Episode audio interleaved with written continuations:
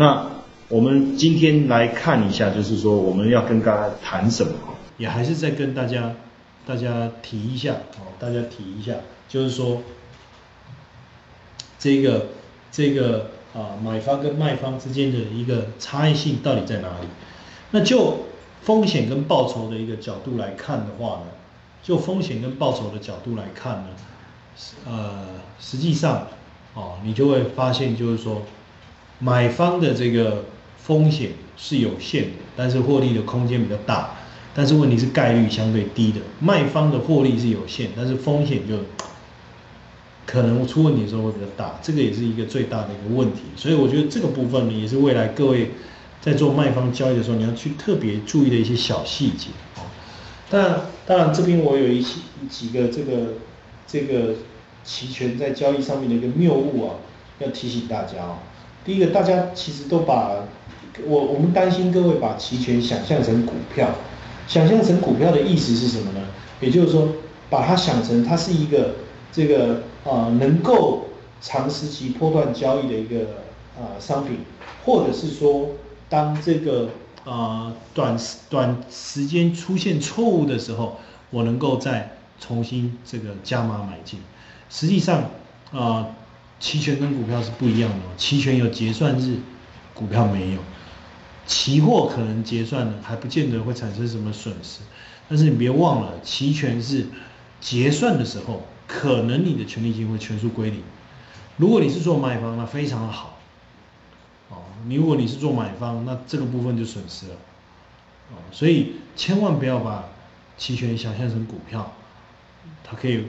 啊，持续的让你不断在错误的时候呢进场，再逢再再多买一些，这个是不行的。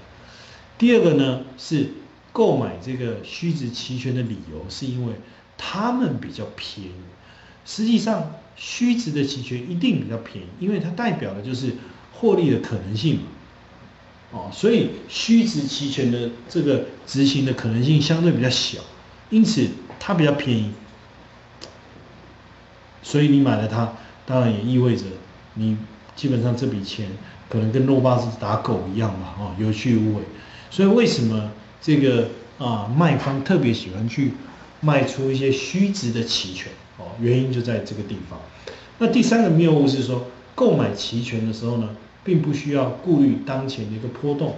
实际上，期权的买方跟卖方呢，就啊波动来讲是各有利弊的。波动越大呢，当然是你有就买进以后的波动越大，对买方越有利；买进以后的波动越小，对卖方越有利。但是你要买之前，如果波动已经变大，那你买的呢部位就贵。那如果你要卖之前呢，波动已经变大，那你卖出去就非常非常的这个这个划算哦。所以需不需要顾虑当前的波动？